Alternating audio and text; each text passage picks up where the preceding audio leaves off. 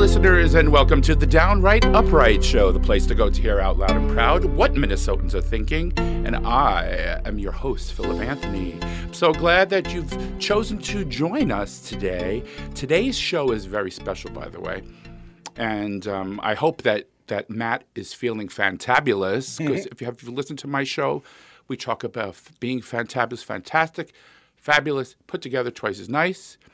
Are you feeling that way today, Matt? Philip, I am feeling that way. I try to feel that way as much as I possibly can. well, that's good. Well, I'm feeling really fantastic because you're sitting across from me. It's amazing. Um, so, my special guest today is the host of the Matt McNeil Show on AM 950 one of the best stations you could listen to in Minnesota, and the only progressive radio station in the state of Minnesota, by the way. Matt McNeil. Welcome, Matt. Thank you very much. It's an absolute Wel- pleasure. welcome, to be here. Matt. Welcome, Matt. Yeah, yeah, not- have you gotten that before? yes, I have. anyway, as a tradition on my show, yeah. I usually ask um, my guests about uh, foundational questions about their beginnings. Sure. So, would you tell us where you were born, raised, went to school, and anything like that you'd want to add? Uh, I was born here in Minnesota, Fairview, Southdale, 1968, in uh, October. Uh, Libras, yes. Uh, that, I, um, at a very young age, moved to Rhode Island. Did you? and yeah, my, my dad worked in um, with medical companies, and he worked for the Davol Corporation, which was based out of Providence. And so I moved out there at a very young age and um, was there for quite a bit of my youth, up into the junior high years. Uh, went to Wickford Elementary School. Wickford, it's Wickford. wicked. It's wicked great. Wickford. Wickford. and of course, I lived in East Greenwich too, uh, and I enjoyed that.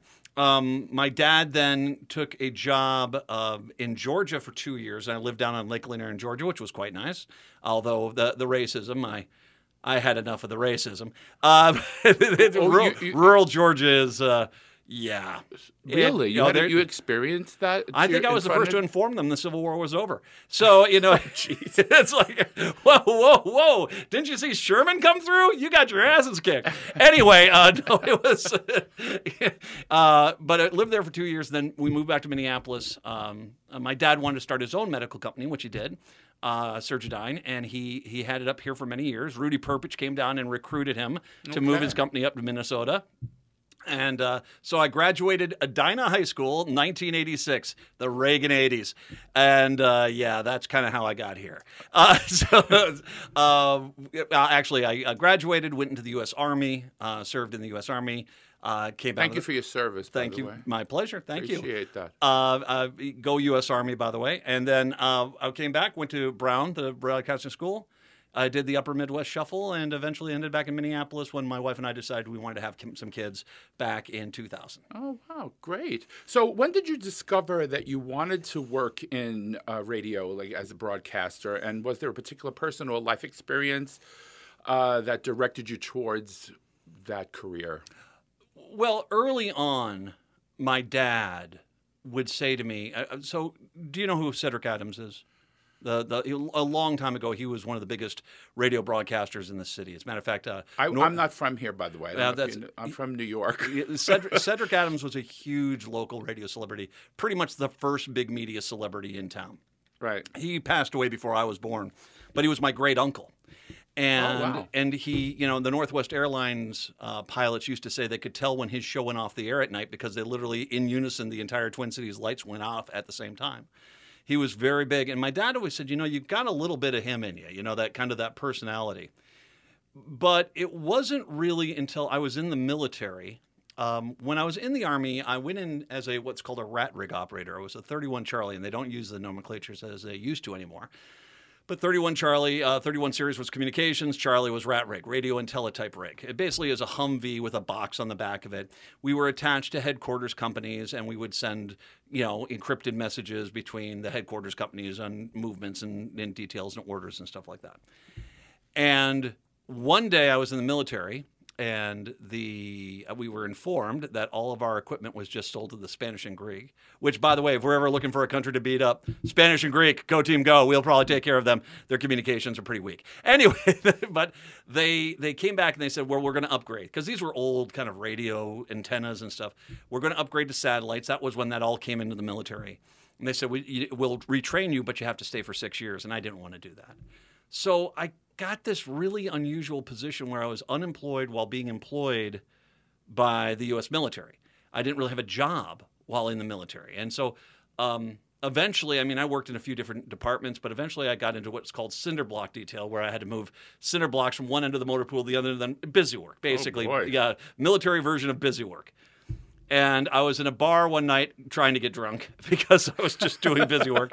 And a guy named Russ Turpinning comes up to me and goes, Well, you've got a really good voice. Have you ever thought about doing radio? I said, Well, I did radio. I said, No, I'm talking about radio because the Armed Forces Radio Network in Nuremberg was grossly understaffed. And I said, I'd love to. The next day, really without me having any other say in it, uh, the head civilian employee for the Nuremberg area basically made one phone call. And next thing I know, I was attached to Armed Forces Radio Network. I eventually was doing afternoon drive in Nuremberg. Uh, the largest radio market I'll ever work in in my entire life. I think between all the, the cities I was broadcasting to, it was like 20 million people. Wow, It really? was my first job was huge. I played Nirvana's "Smell Like Teen Spirit," the first guy to ever play that in Europe. Thank you very much. You're so welcome. this is the '90s. I'm This is assuming. early 90s, yeah. Okay. Okay. Uh, but that that's kind of how I got going, and I came out, and that that was the great curse I had. I discovered exactly what I was meant to do at a young age, and so I couldn't do anything else. Right. And so that's kind of the that was the the uh, uh, the, the needle that my compass that kind of drove me in which direction I needed to go. So you were a disc jockey, basically. I was doing afternoon drive. Yeah, I did. I've done music formats quite a few times. Uh, I was the top 40 morning show host down at KASI KCCQ at KCCQ Hot 105 KCCQ in Ames, Des Moines for three years. Um, Yeah, tell us about uh, your your okay your post Nuremberg um, Yeah. experience with radio. Well, I came out, went to Brown here in town, and You didn't come out. You didn't. Well, yeah, I I. I, exited the military. I, I, I, joke around on my show. I, I hope you're okay with that. Oh yeah, I'm me, Mr. Rigid over here. Yeah, okay. No, you're not. No. I, I, I exited the military. Yes, Um, exactly. Went to Brown just to get the, the associate's degree, just to kind of get that.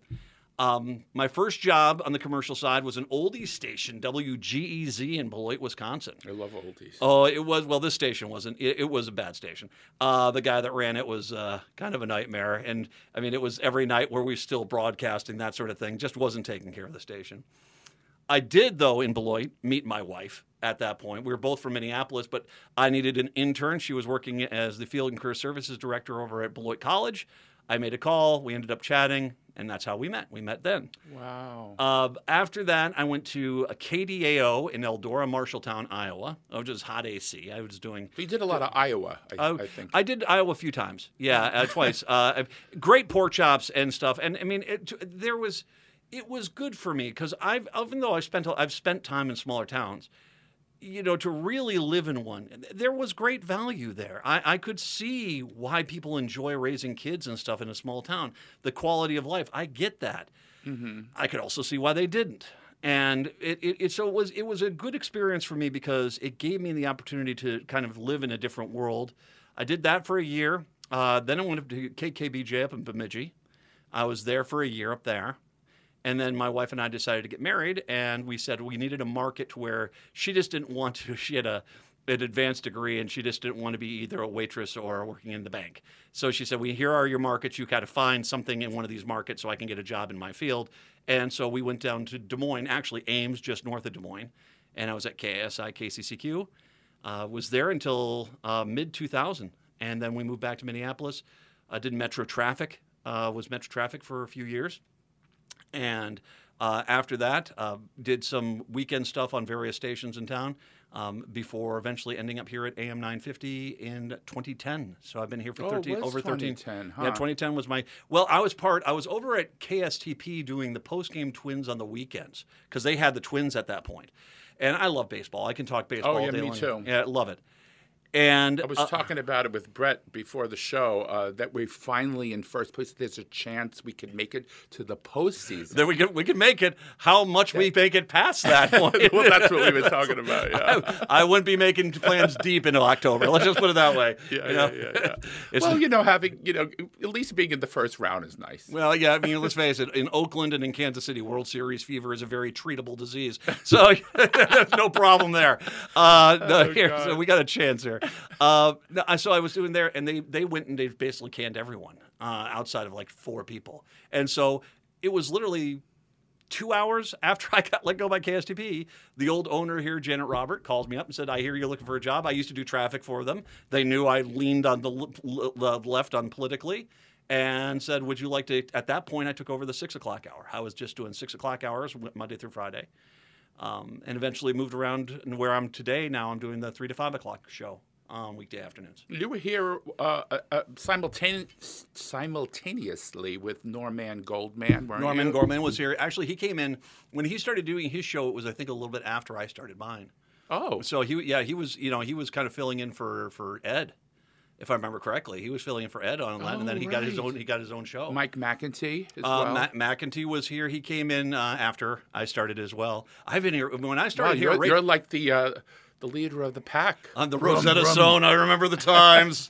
See if you can translate me. Uh, no, the, the it was Rachel Maddow was on at night. Um, Al, Yeah. Uh-huh. was, Al was still doing the middays. Um, and it was just yeah. So yeah, we had a um, you know, and Steph. I mean, the only the only gosh, is this true? The only person I think that was on longer than I have been is Stephanie Miller. And she was on at that point in the mornings. So it's Steph kind of trumps me, but that's it. Yeah, but was the transition like you, you said? Your early years in radio, you did a lot of di- uh, disc jockey work. Oh, yeah.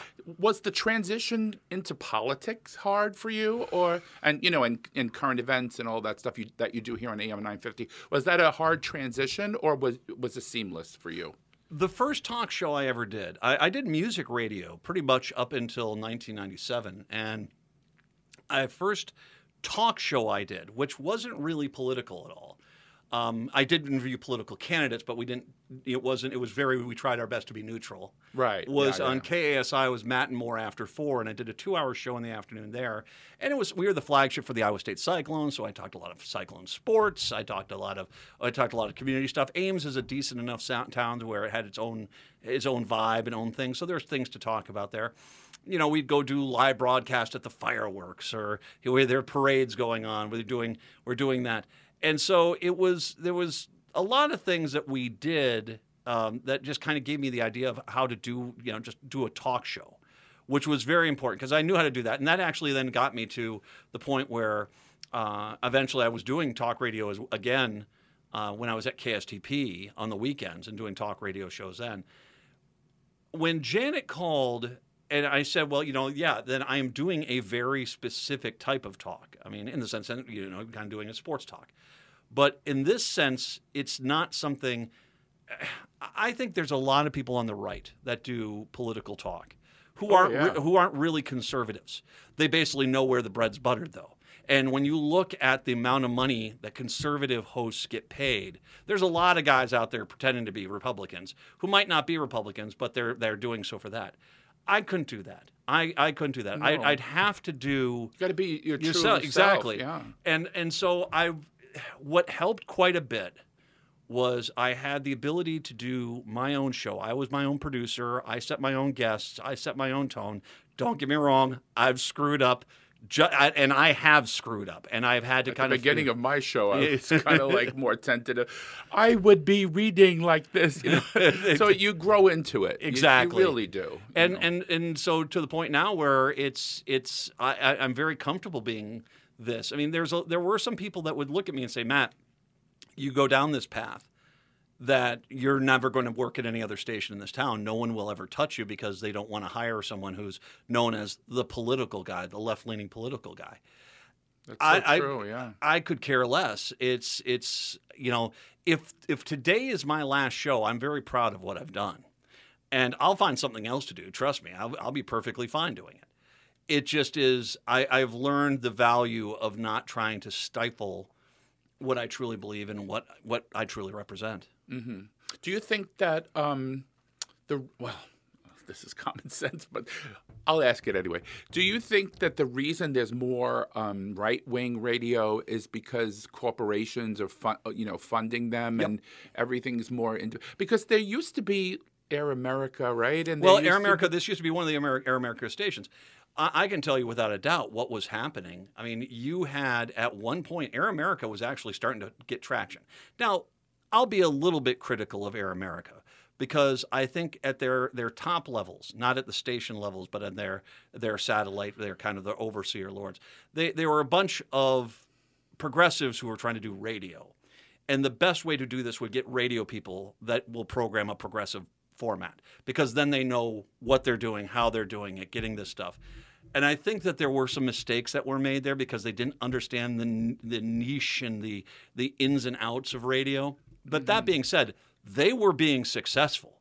They were being successful in Los Angeles, Seattle, Boston, across the country. There was all of a sudden a brand new radio network, and it was getting listeners. Might not have been top ten, in one or two markets it was, but mm-hmm. it was getting there. There was multiple times, and I and I'm not going to talk about any individual circumstances, but I am aware of at least two where conservative uh, radio people in those towns would walk into a radio station and say, "I'll pay you three times what the station is worth today," and people sold them out.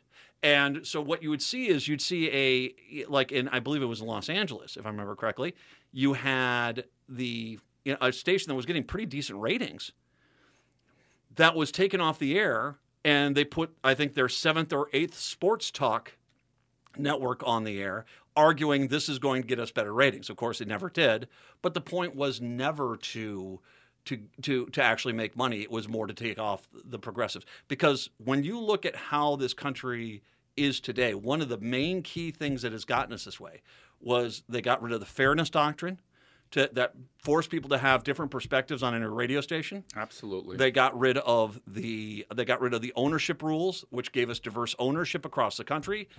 And then basically there's been an all-out war against the public radio outfits because in many communities the only non-conservative media you can hear is public radio. And mm-hmm. so they've tried to shut that down. You go through large swaths of this country, they only get conservative voices. That's all they get. They get nothing else. Mm-hmm. And so it is kind of one of those things where it's a you, you know, it, yeah, of course it is a corporate thing because they have set this thing up. I mean, and this is one of the reasons why they've even flirted with the idea of a tiered internet system, like a cable television system, only tiered for the internet because that was the one thing they couldn't anticipate. By the time that they had gotten control of the radio and the TV, the newspapers in many of these communities, all of a sudden the internet started kicking their butt on all those. And so what do they do? Not only had they wasted all their money with this stuff because it was becoming, especially in smaller towns where you know fewer and fewer listeners were there, but as well, then they couldn't stop the spread of information. So this was a lot of this was about the spread of information, and one of the things they had to do is get the progressive radio stations off the air. I mean, there are probably 30. uh, you know, the whole 30, 30, uh, 30. Well, and I, there's a lot of smaller ones, Yeah. but I'm talking about major market, major market liberal talk stations. There's probably seven, seven or Seven. eight, seven or eight in the major markets of the Seven. United That's about it. Yeah, Ay, mi madre. that's not that's not that's not public radio or anything like that. So oh, my goodness. yeah, Well, I, I think that's the reason, you know, when you're talking about the fairness doctrine, I think that's why this country is so divided right now. I mean, you can turn on Fox News, you're in like an echo chamber. Oh, yeah. You, you, you don't know that um, uh, uh, Donald Trump did X, Y, and Z. They think that he's God. And then if you watch MSNBC, which they they they're not even left to me you know i mean they they're kind of like straddling the the left moderate uh, you know genre um, that's why i think the country's so divided what what what say you about that Uh, it, it's it. I I I had a very interesting front row seat for this all changing. I mean, working in radio and working in small towns. I remember when I was doing morning radio in a few different places that all of a sudden you'd start getting these mysterious faxes back then. You'd get these morning news faxes, and boy, Bill Clinton's horrible again. You know, it's like these things. And what would be funny is you'd get this thing, and it was just you know wacky stunts and bits and all these things, and then of course these very very pointed political points. And then at 9:45 at the end of your show, all of a sudden they'd send a correction. Oh, by the way, all that stuff we said about Bill Clinton, we found out that's not true, and we take no liability for you basically reading that on the air. That was your own thing. And I was like, wow, th- there's something really going on here. Um, Joe the plumber just died. There, I, I Yeah, actually i was going to talk about that yeah, yeah, Joe, yeah. Joe the plumber just died. Fox News didn't even point out the fact that his entire story was a lie. The only reason you know about Joe the, Joe the plumber is apparently this factual confrontation he had with Barack Obama on the campaign trail in 2008. Mm-hmm. It's not true. He wasn't. He wasn't ready about to buy his own two hundred fifty thousand dollar business. As a matter of fact, he wasn't really even a plumber. He could only work as an apprentice in Toledo, I think it was. And That's then he what could, I heard, yeah. He none of his story was true. The entire notoriety of this individual is based on a lie. Then you know you can talk about the horrible things that he said about the victims of gun violence on his campaign when he ran for political office and, and, and a few years later. But the reality is, is, is that when you look at the Fox News thing, the reason why Republicans are furious because how dare you point out you're making this political? And I said to myself, I bet you most of these people have no idea that Joe the Plumber was just a liar. He just lied and made it up because as much as the media that they watch covered mm-hmm. his standing up to Barack Obama, they never once covered the fact that, oh, by the way, he was lying through his teeth. Mm-hmm. And so for them, it probably did seem very political. But the reality is, is no, it was just factual. And that is, there is your problem. It's not just the fact that they go out of their way to attack the Democrats. It's that they go out of their way to diminish the faults of the Republicans. And there's where the real dis, you know, dishonor to this country is happening. Yeah. Is that they are taking true people who are truly not worth our praise as American patriots and basically giving them the cover of ambiguity, of, of an anonymity, uh, that, that they basically can hide from their faults and their mistakes because Fox News just won't even cover it. Yeah, yeah. And that's and that's that's a huge problem. When they go out there and they vilify, I mean, I remember when uh, in this town they, they would, oh, it's the Red Star, calling about the Star Tribune. That was that that wasn't because the, the Star Tribune was a communist or left leaning magazine, but because they wanted to force them to become conservative in an effort to say, see, we're not liberal. And so that's what happened. And so when they sit there and say, oh, the liberals at MSNBC or the liberals at CNN, no, that's not because they're liberals there. That's because they have to make it seem like, well, we're we're the only ones that are honest, even though they are way off on the right side. Right, right, And right. so it, it's all a game. You know, I like I listen to David Pakman on um, on AM 950. I, I think he's he should be on TV. He's a star. I mean, I like him. I like um, the Young Turks. I listen to them as well. Again, these are all podcasts though, and they have a point of view that's definitely much more left, even of of MSNBC. Uh, uh, CNN, um, they talk about a lot of issues that you know that, that, that pertain to the LGBT community, pertain to African American community, et cetera. And uh, uh, the other the, the- the other ones are a little more pablum to me. I don't know. I I mean I watch them because that's the only game in town. But um, and of course the Matt McNeil show. Not a news show. Maybe you'll have your own TV show someday. I'm, uh, you never know. I. I got into radio when I started working in radio. We edited with razor blades and tape. uh, and, uh, I, I never even dreamed of, you want to put this on TV? I did TV traffic for a while. Over at Fox 9. And by the way, great crew. I met Tom Butler, Alex Kendall, uh, Keith Marler. Just got to know them. They're all just really great people. And I remember every time they do it, because when you're doing it, you're looking at the camera, you see yourself doing this, because that's the way You it is. do, yeah. You see, it's like, and I'm like, and you're putting this on the air. Your standards have dropped, Fox Nine. I'm just going to let you know. I, but I enjoyed doing that. It was, it, it's, yeah. There's a lot of people.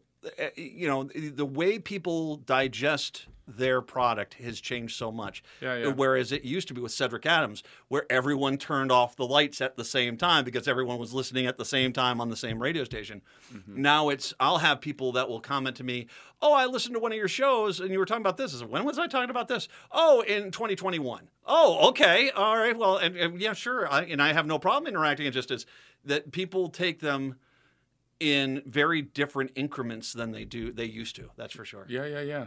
Um, so let's let's go into more depth on the Matt McNeil show. Okay. Okay, because I, I'm, sh- I mean, this is crazy to even say this, but because my listeners probably totally listen to your show, and uh, your listeners probably don't even know I'm alive, so that's it's a different. But I have to ask it anyway. Sure. Tell us about the format of the Matt McNeil show.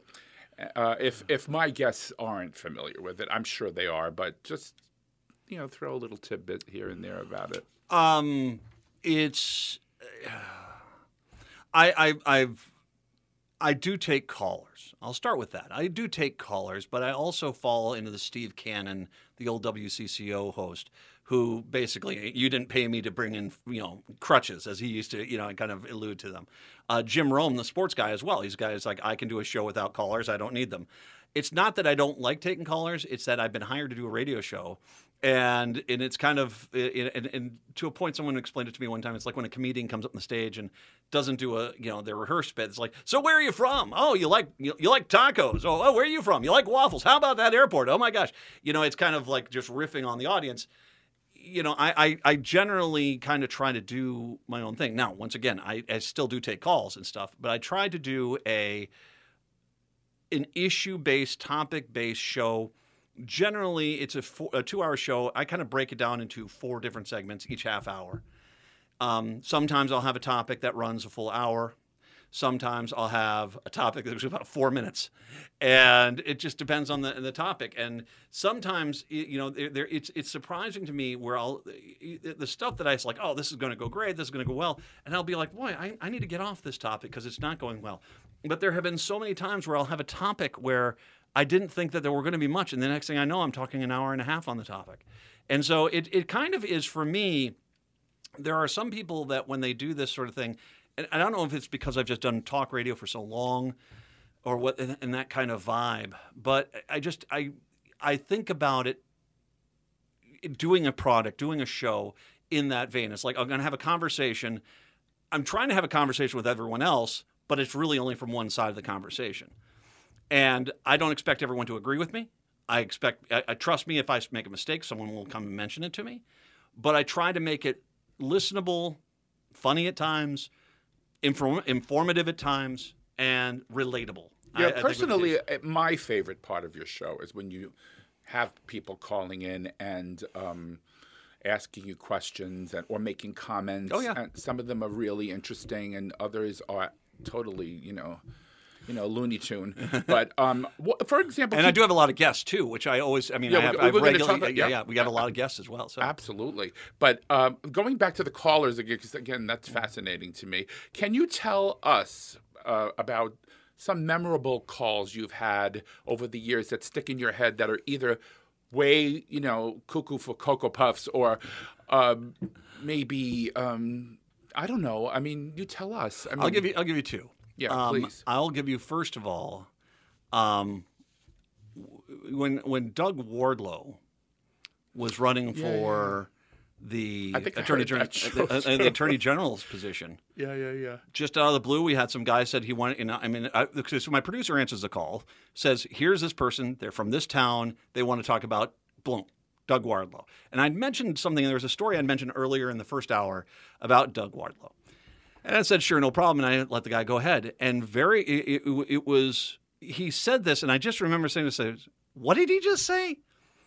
In my mind, I just, I just, he was a kid that went to school, or he was an adult now, but when he was a kid, he went to school with Doug Wardlow. And Doug Wardlow, he said, was the meanest bully that you'd ever seen in your life. And that he had other people that could back this up, that this was an allegation that was something that was, uh, you know, being put forward. And we ended up talking with him for about 20, 25 minutes and just sort of like, okay, so once again, you are saying that this has happened, but you have, you know, proof, you have other people that will attest to this. Yes. And it became actually a news story completely unintentionally. I mean, it was, I, I do love how the Star Tribune said, referred to us as local radio station. That's me. and, uh, and, and in the story, but I mean, it ended up becoming without any intent. And I, like I said, I mean, it's, you know, it, it, was kind of one of those things where it ended up becoming a major deal because this was this ended up rocking that campaign, and I don't. Oh, really? Oh, yeah. Because remember, that was actually that Wardlow first Wardlow um, um, Ellison race was was pretty tight. Yeah, and he and and Keith Ellison ended up winning it. I don't know if that ended up being a factor, but it sure didn't help out Doug Wardlow because he was frantically for the last two weeks of the campaign talking about I'm not really a bully. Uh-huh. So I have was, something that I could relate to what you just said. What's a, a, personal thing that happened to me. So when I grew up, I like I said, I grew up in New York, and I went to Catholic high school. And you know who was in my class? Scott Baio. Scott Baio. You know who Scott Baio is? of course, Chachi. Chachi. Yeah. The but he's a huge Trump supporter now. Yeah. Well, has been. Anyway, he was sitting next to me in, in class for like three years until he got into movies and then he got big for his britches and he, you know, I, we never saw him again. But anyway, cut to the chase. Um, we used to pass our papers back and forth to each other, you know, and you do like a quiz and then you, you pass it to the person next to you. He would write terrible things about me. He called me the F word, you know, that ends begins with F and ends with G. Um, he was such a horrible person. He was homophobic. He was racist. Um, if I went on the sh- if I went on the show, I could rip him to shreds, but I have not. But this is a personal thing, and um, and when I found out he was a Trump supporter, you know what, Matt, it, it really it really fit. It really did. I, I thought about it and I said, damn, if anybody in the world mm-hmm. I grew up with was a Trump supporter, it would be him. That doesn't, you know, I, I think a lot, I think I think a lot of these guys, they you know they they really embrace and let's make sure we understand when you say Trump supporter this is not about oh they're a Republican there have been a lot of Republicans out there. Who, no, but there's know, normal Republicans, you know, and then there's there's you know, know, I mean Kelsey Grammer, I would say is a regular Republican. I think to a point. Um, um, oh God, uh, from uh, Die Hard, who's uh, the guy's going through the mental health problems now. Uh, Bruce Willis. Um, oh know, yeah, yeah, I don't confuse Trumpians you know, with. Republicans. Exactly, and I think that it, when you look at that Trump side of it, it's it's you're looking at people who are clearly compensating for something, and they want to believe that they're bigotry, misogyny, um, homophobia, um, racism is something noble. That it's not it's not the, the, the the curse of our society that it is. That it's they're, they're right, everyone else is wrong, and that's what really Trumpism is. Is it's just a a rallying cry, a, a human dog whistle for the worst of our society to say we were right all along. Yeah, because yeah. it was dormant before he came along. You know, yeah. it was always there, but but we used to look at we look we used to look at twenty time losers and say you're a loser. You know, I like to say it like that, but it is. It was you, you, never you you you know you if you you had used to have the ability to say I'm screwing up in my life. I need to look in the mirror and fix my problems. What Donald Trump did is like, no, you don't. They're all the bad guys. You're the right one.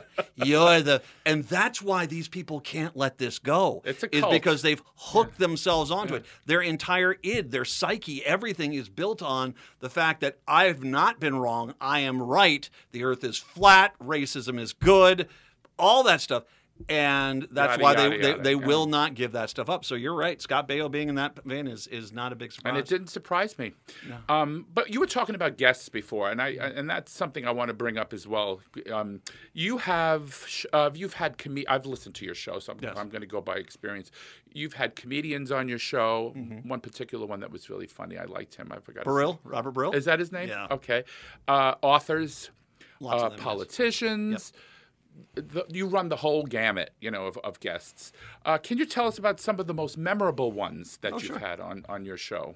I love Larry Millett, and and I can't talk enough about him. Now, you you some people might know who he is. He used to be the architecture writer over at the Pioneer Press and he eventually and he did some great books uh, that this was a kind of series you would see across the country. Was that you know Twin Cities then and now, where they take a picture from say the 1930s and compare it to a more modern day picture, and you'd see what had changed in that time frame. And it was a great book. He also got into writing Sherlock Holmes books, where he's he's he's written multiple ones, and in putting him in Minneapolis, St. Paul, which was kind of interesting and very enjoyable. I, I've always loved talking to Larry Millett. Uh, he was one of my favorite. I, I, I love talking to my regulars. I have people on that make me sound better because they're that good. Uh, uh, my regulars that I have on are Jeff Stein, Cliff Schecter, Jack Rice. Um, when I can get her, Briana Bierschbach is very good. Uh, you know, the, the Dr. Joe Eastman, my COVID modeling expert. You know, these are people right. that I bring in that make me sound better, and I enjoy having them on. Um, some of the other single shot interviews, I remember uh, Robbie Massey, uh, who was kind enough to join us. He was in Camp 3 when the earthquake hit uh, Mount Everest. So he was up on the mountain. Mm-hmm. He, they were buried under, I think, two feet of powder. at, at that camp that came down tumbling down the mountain, and then he was stuck basically in Nepal trying to deal with this and that whole thing there.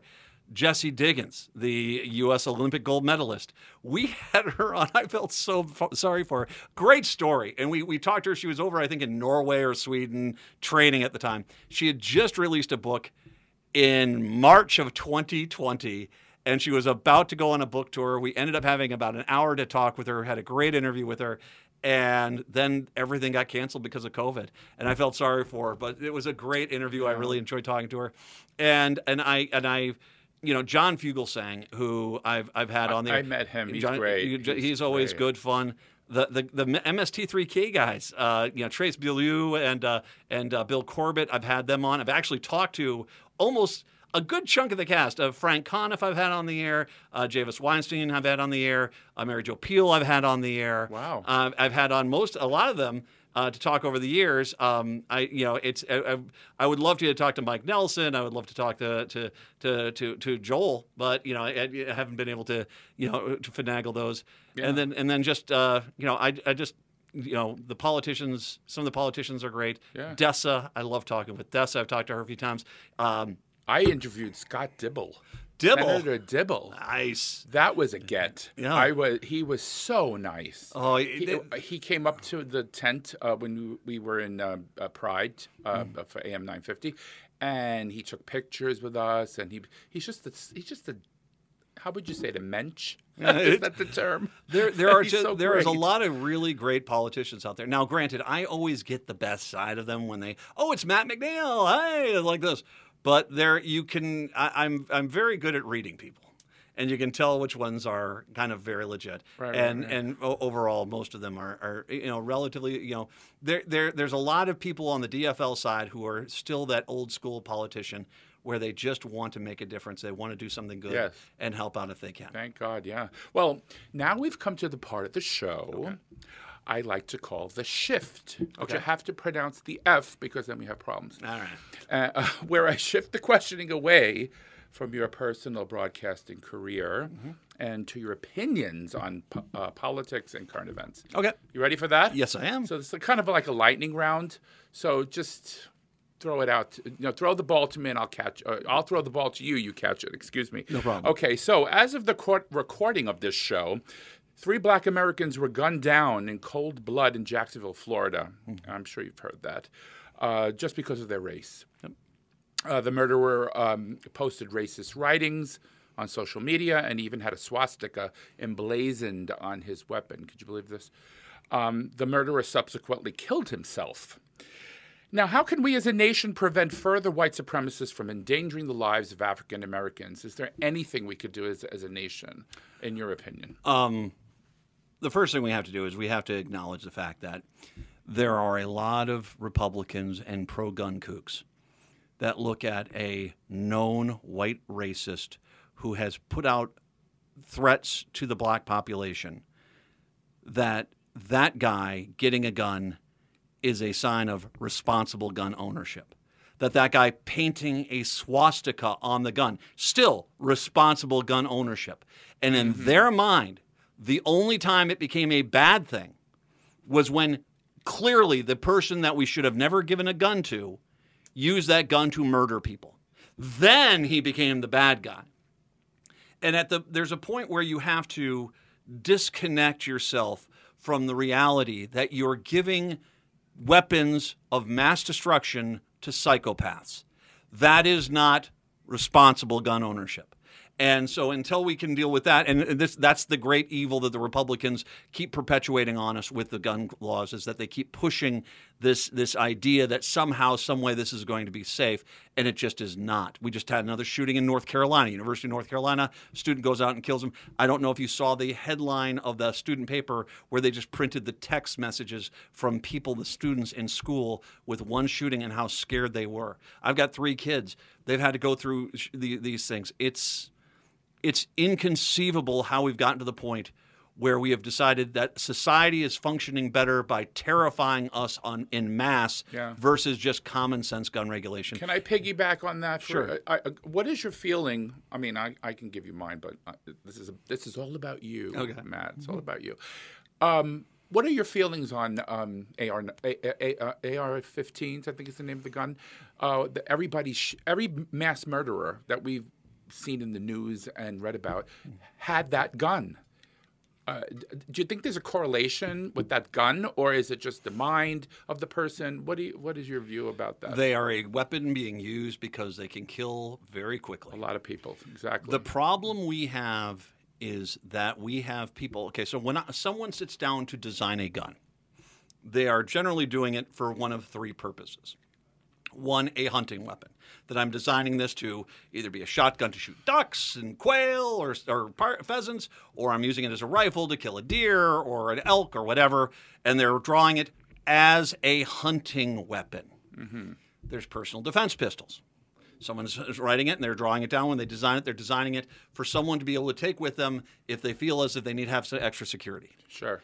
Then there's the third category when someone sits there and draws out an AR 15 or any weapon of their type, they are drawing a weapon which, in its nature, is designed to kill as many human beings as quickly and as fast as possible. Amen. It is designed to kill multiple people in, in combat levels in war zones. Mm-hmm. And you can put, well, we've taken the auto off. Well, thank God for the bare minimum. You still have a 20 round clip you can smack into that. And mm-hmm. even if I'm pulling the trigger, I can get, even if I have to pull the trigger every time, it will take me 10 seconds at most to mm-hmm. fire off that entire magazine. I can tell you this because I was in the military. There were M16s when I was there. They are weapons designed to kill other human beings. And it's not a prote- it's not a, a, a self um, how would you call it uh, uh, to prevent you, you from being attacked. It's more like an offensive weapon. Oh, it is. You're, you're, you're using it to kill people. Uh, if somebody robs your house, I always talk about this on my show. If somebody's robbing your house, if you have a handgun in your in your in your box next to your mm. your your bed or whatever, you pull it out and you walk around to see if there's somebody who how many people are going to come into your house could 50 people be robbing your house that you need an ar-15 mm. to protect your house i mean it's so bizarre to me i don't understand that concept of why you need that gun they just I, I, two I, two stories on that one one they just had a, a kid um, i can't remember the college he went to the wrong door and the oh, guy yeah, pulled out yeah. a some uh, an AR-15 and plugged him full of rounds. You know, junior in college, mm-hmm. A student, by all means, like this. And the guy said, I didn't mean to kill him. said, wait a minute here. You pulled the freaking trigger on an AR 15. What do you mean you didn't mean to kill him? Mm-hmm. You intent, you, you, if you ever fire a gun, you're trying to kill somebody. Last 4th yep. of July, not this one that was here in 2023 and 2022. I was out at the Edina parade. My son was visiting. He has a lovely girlfriend. He was down visiting in Chicago. Um, I get a call from him and I just say, Dad, just want to let you know before you see the news, we're okay, we're okay. He was in Highland Park when the psychopath on the top of a roof of a building opened fire and slaughtered a bunch of people at a 4th of July parade oh, in Chicago. I, I can't. You, you're a broken person if you literally think that this is what the founding fathers wanted in no. any capacity you are just a broken person. Weapons of war should not be in the hands of everyday people, mm-hmm. and they just should not be something which is is is taken lightly in any capacity. Mm-hmm. You know, it, it really is the great travesty of we have. We have all these guns in our society, and yet so few people understand what they actually do. Yeah, and it's mm-hmm. the rounds too. You can, oh, yeah. I mean, if you if you if you if you had an AR-15 that only held three rounds, see the difference?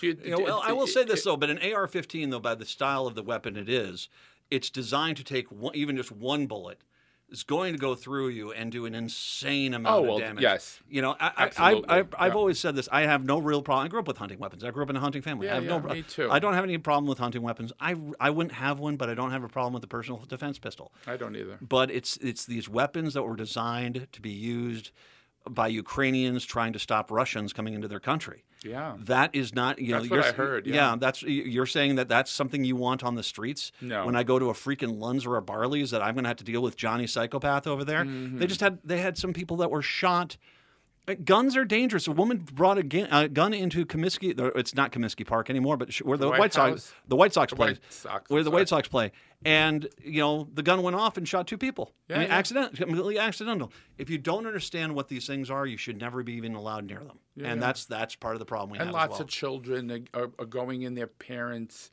um, um, finding guns in the house and killing themselves it's just it's just awful anyway Mm. moving right along See, it's exciting subjects we have on the downright upright show today uh, as you know the twice impeached former president yes. we, you knew I'd have to touch on that, Mm-hmm. right?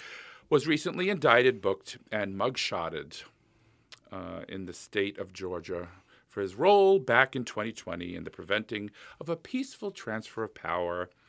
And this was the, his fourth indictment, by the way. It wasn't the first, second, or third. It was his fourth. And his mugshot is all over. I have friends that have his face as their p- profile picture, which is absolutely insane. I would never do that. But that, that's how uh, you know, th- this is just getting so crazy out of hand. Can you give us your thoughts on this unprecedented? I like to use that word because I could never have dreamed in my life that we'd see a president, a president's mu- mugshot. I kind of saw this coming. I, you know, in 2016, I remember after the election in 2016, staying up all night looking and looking at the ceiling and saying, "What did you guys just do? You brought someone." I mean, there's always been that Simpsons joke of the unqualified president, but the reality is, it's we actually put someone who was a narcissistic man child who's only looked at everything in his life of how can it benefit me to be the leader of the country it doesn't surprise me at all. And by the way, we haven't even begun to touch his crimes. He 91 uh, Oh, God, yeah. 91 charges, four four indictments. You know, we haven't even begun to, to touch this. It is truly historic times. I mean, we are going to have in 200, 300 years full college classes on the Obama to probably 2030 era and the, the complete upswell of, of all the things that have happened. It but what you've got is you've got a guy who basically has never been told no his entire life, now trying to be held accountable. The crazy, the, the part where for me, which is the saddest, is the the way that the Republican Party, who I didn't necessarily agree with them, uh, I don't agree with them today. I mean, at one point, I used to vote occasionally a Republican on a ticket, but to see them today so bluntly and and and painfully just uh, tolerate the worst of this behavior and act like nothing's going on and then say and even though we don't have a crime we need to impeach Joe Biden. So, do you guys even hear yourself anymore? And I mean it's are, I mean are, are you at the point of throwing people out of windows like Putin? Come on. What are you doing? Yeah, yeah. Well, well, I always tell my listeners Hunter Biden is not running for president. I mean, there's no connection to um, what he did. Because First of all, he was on drugs.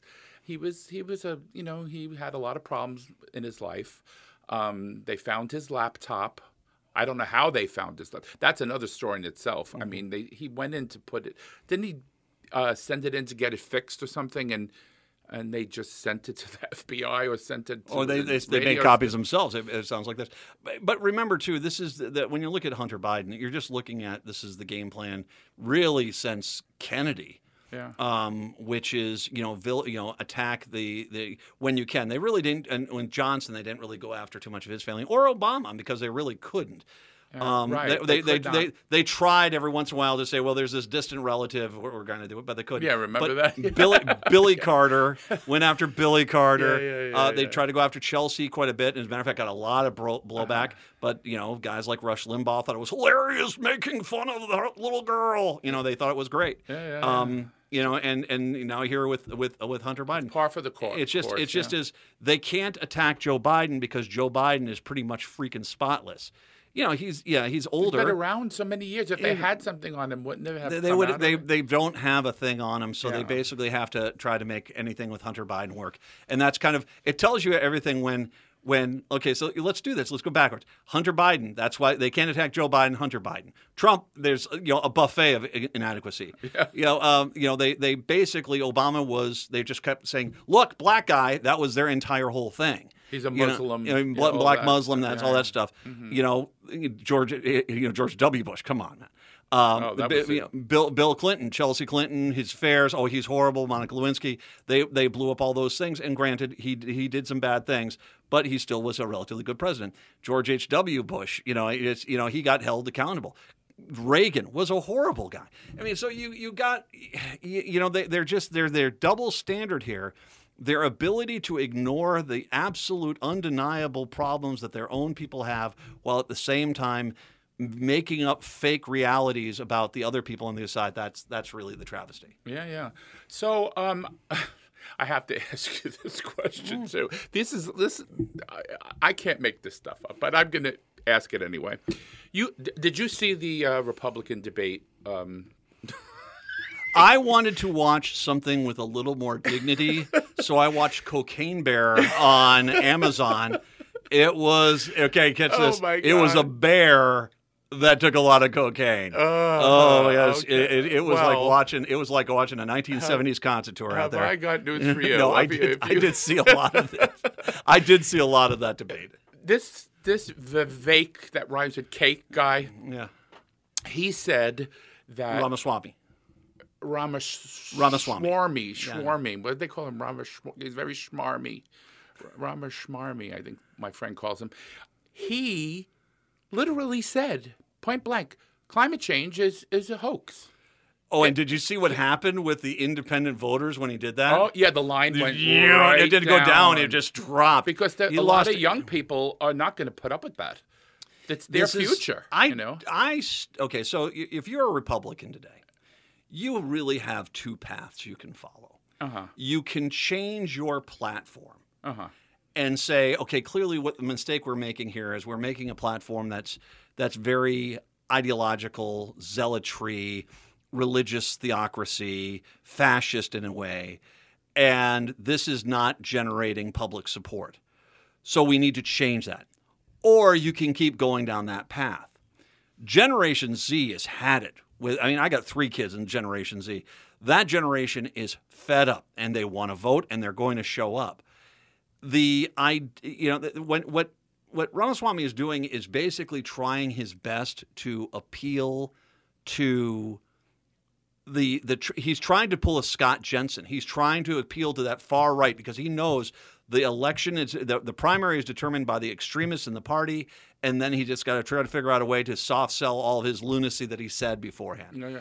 And so that's kind of what he's doing. He's basically just putting out the the Trump dog whistles and saying, you know, climate change is a myth, and we need to make sure you know women don't have a choice, and outlaw the LGBTQ community. and He's he's going to say all that stuff, and then it's going to be like, I don't know where you got the idea. I'm against climate change. Well, here's your thing. It's like you you edited that. That's not real.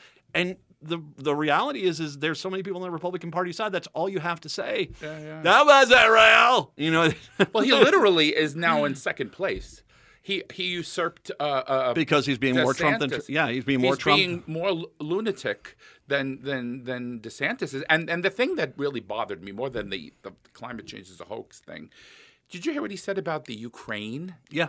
He said Ukraine, I would stop giving them money for arms to protect themselves. Now, do you want to be a Neville Chamberlain in, in, a, in a world of Hitlers? You Mm-hmm. know, I mean, Nikki Haley, and give Nikki Haley credit. She came out swinging. It's like, wait a second, this is one of our allies. What are you talking about? We God. Yeah. Well, that's the one. That was the highlight of the debate to me when she said that to him. I really, I really enjoyed that. I'm going to say something very delicately here, Mm-hmm. but this is a real thing. Ramaswamy, I don't think has a chance. I don't think Nikki Haley has a chance. I don't think Tim Scott has a chance. And Yeah, the reason why is them do. because because this goes through red America, deep rural America, Mm-hmm. where there is just this even even and a lot of people on the right is a tolerance for racism, bigotry, and misogyny. That I think that it becomes very difficult for the Republican Party if you are. I mean, it's one thing to say, "See, we had these people running for president," but at the end of the day, if you have someone um, like a, you know, um, yeah, I, you know, maybe I, I don't think it's going to be Pence. I don't think it's going to be DeSantis.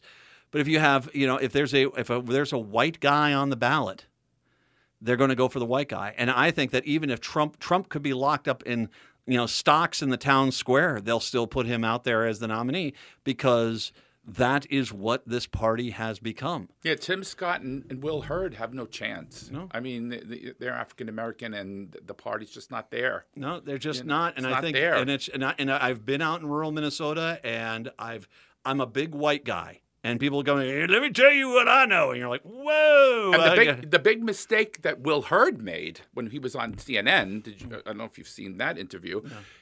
My friends in the LGBT community are being abused, and, and oh God, you're done now. Well, it's and that's the reality. they don't want a moderate. They want they want They don't want a someone. They, moderate. they want someone who is that- that's and Ramaswamy. is That's why he's he's he's going out there and and talking the way he is. Is because he knows that's the path to get the Yeah, nomination. he's hoping Trump goes to jail. and If Trump goes to jail, Trump withdrawals, he'll be he'll, he's hoping there. But I still think at the end of the day, they'll like, oh, who's the front runner? Oh, him.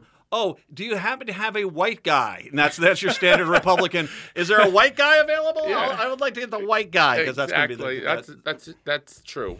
I, That's just, so I think. true. I mean, I mean, if, if, if Nikki Haley might have a chance, I mean, I, I would. say- I would say this. I there are. makes there are too much sense. I don't think it would. I don't think so either. Yeah. I think there are some candidates on the right that if they actually could ever get rid of this the 800 pound orange gorilla on their back. that they could actually maybe make a run for it and actually might be able to knock off Biden. Mm-hmm. The problem is that for Republicans, you they don't want moderate. They don't want No, anything in the no, middle no, road. no. They want they'll tolerate you doing that after the primary just to get elected. But when it comes to going up to the primary, they want you basically talking like Putin, chucking your enemies off the 12th floor of a building, and that's called leadership. Yeah. And until then, they're like, oh well. Then, then after that, it's like, okay, fine. I know you're about to lie, Mm-hmm. but you know that's that's the Scott Jensen effect. Yeah, yeah, yeah. Prigozhin uh, just died uh, in a plane crash. Yeah, right. No, no, I mean, come on. I, I, do you think He fell, he fell in a plane crash right in the middle of firing squad. What are the chances? There Oh was- no! There was a bomb on there, please. I mean, that's me. But you know, I, I, The I'm, plane was filled with water. There was a bomb. There were probably alligators and the firing squad. Oh, what a terrible accident! that, but you, your Russian, your Russian accent is very good. Way. well, just in case they take over, I'm ready to go. anyway, so uh, uh, as you know, on my show, I, as a gay man, I always try to introduce at least one question that has to do with LGBTQ issues. And again, I want to personally thank you because I listen to your show a lot, and you always try to prop us up after all the things that are happening that are anti-gay and anti-trans. And so, thank you personally for media. You're, you're a friend of mine now. Thank you. My- that, my I pleasure. Appreciate you. I, I, I, I don't understand why people try to to dictate who other people are. Yeah. I mean, I, I don't. I, I, I really don't. If you ask any gay person, though, um, Matt, if they were given a ballot when they were born, should do you want to be straight or heterosexual? We didn't have a choice. It's just you know you're, you're a white guy because you were born that way. I'm a gay man because I was born. I did, really did not have a choice. Believe me, I tried. I was in Catholic school. I was an altar boy. I did everything I could do to try to you know, not think in because I knew I was different from way, way, way back. But the question I wanted to ask you was. Um, uh, some people have said homophobia is a dead issue, and we should put gay rights in the past and stop, quote, shoving it in our faces. I hear that all the time. And I find this disgusting. But anyway, here's the question, and this is infuriating. Recently, a California woman was killed uh, for refusing to remove an LGBTQ rainbow pride flag from outside of her store. According to her longtime friend, she was adamant that she would never take it down because she was a proud ally. The woman, Laura Ann Carleton, remember her name, uh, God rest her soul, wonderful woman, was fatally shot outside her clothing and home decor shop. It was called Magpie, I believe. Uh, the shooter, Travis, I think it's Ikeguchi was his name, um, was killed by deputies after he opened fire on them short time after the murder. According to the San Bernardino County Sheriff, Shannon Dicus, his name is the sheriff, uh, the killer had posted anti LGBT content on his social media platform. Can you give us your thoughts on this story in particular and what you believe it will take to prevent further attacks to the LGBTQ community in the future?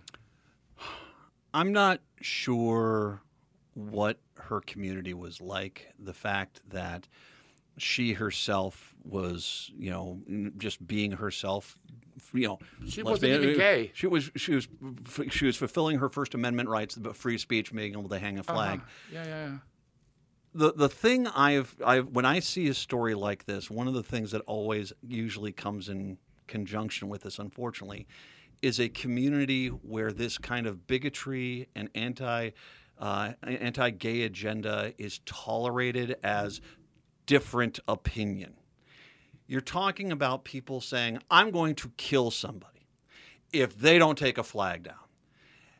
if you said, if you don't shut your, down your synagogue, I'm going to shoot that rabbi, no one would tolerate that. No. Why? Because it's you, you don't just basically because you dislike something tolerate that. Mm-hmm. But I have noticed this trying of finesse, depending on the community that they're in, that sometimes they'll tolerate this this is a guy without a doubt in my mind. He's probably immersed himself in the extreme far right online, his extreme far right news. He probably has gone in there and the mistake we make is thinking that when someone clearly is a problem, we can just say, well, that's just, we'll have to agree to disagree. No, this person had intent. And there's a lot of people, I imagine, in that town right now saying, well, I didn't mean for him to go kill somebody when I basically said his his diatribe of hate was just a differing opinion.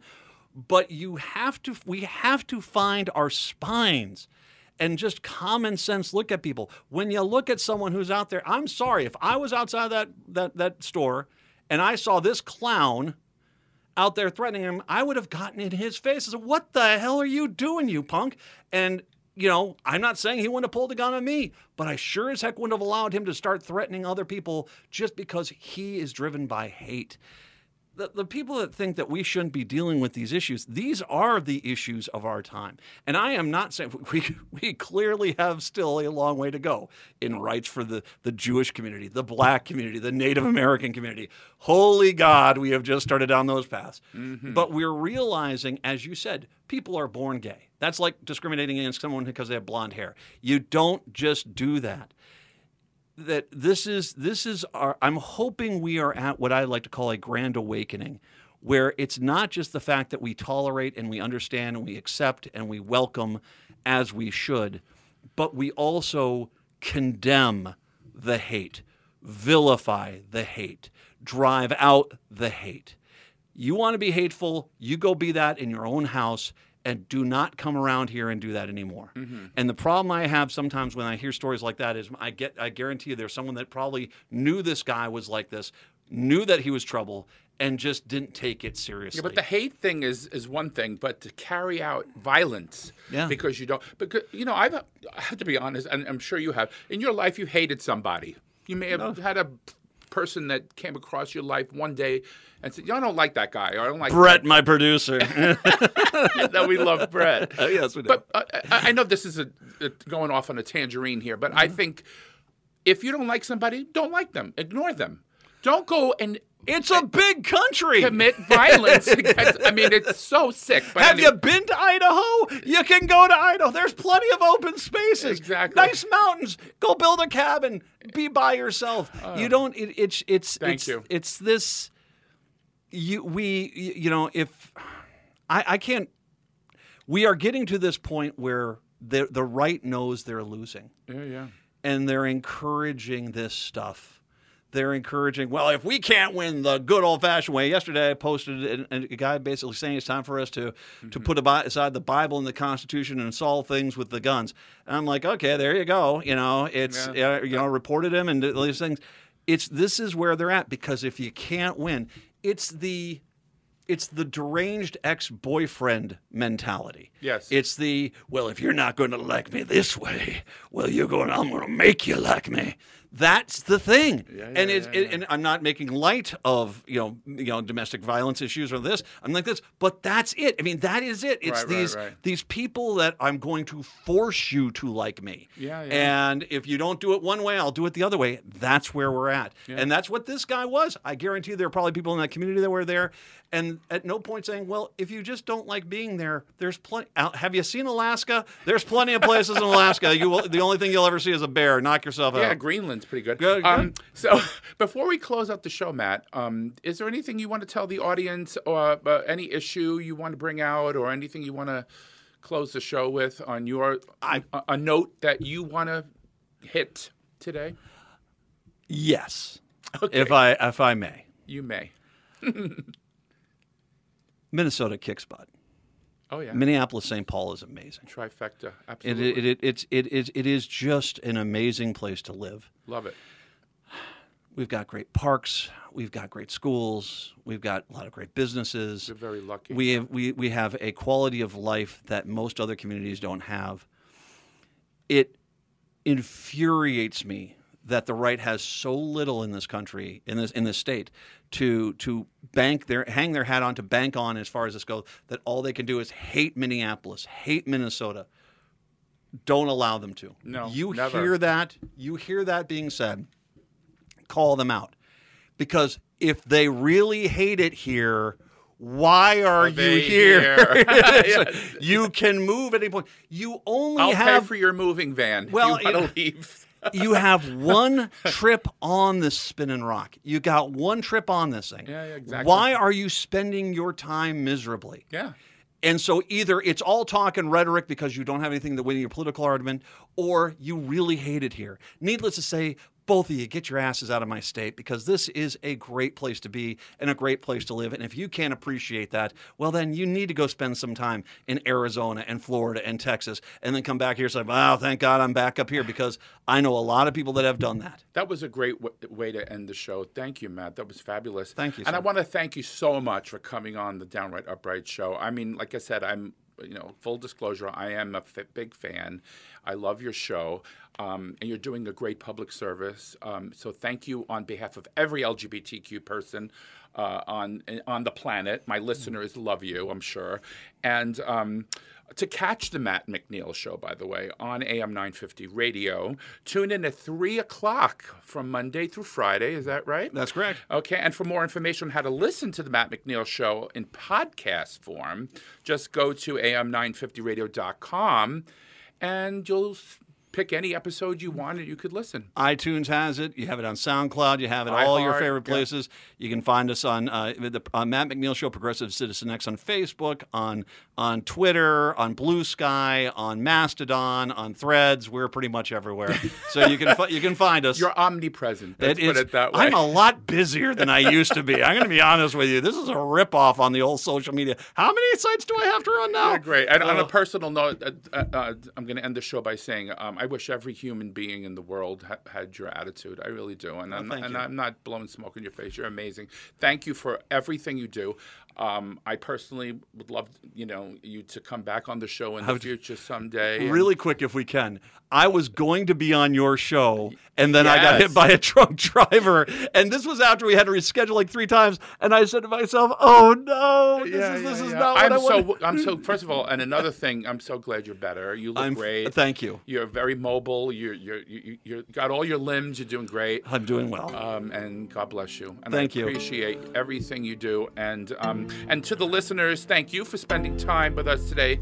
Uh, please stay tuned for more of the Downright Upright Show in the future. This is your host, Philip Anthony, saying ciao for now.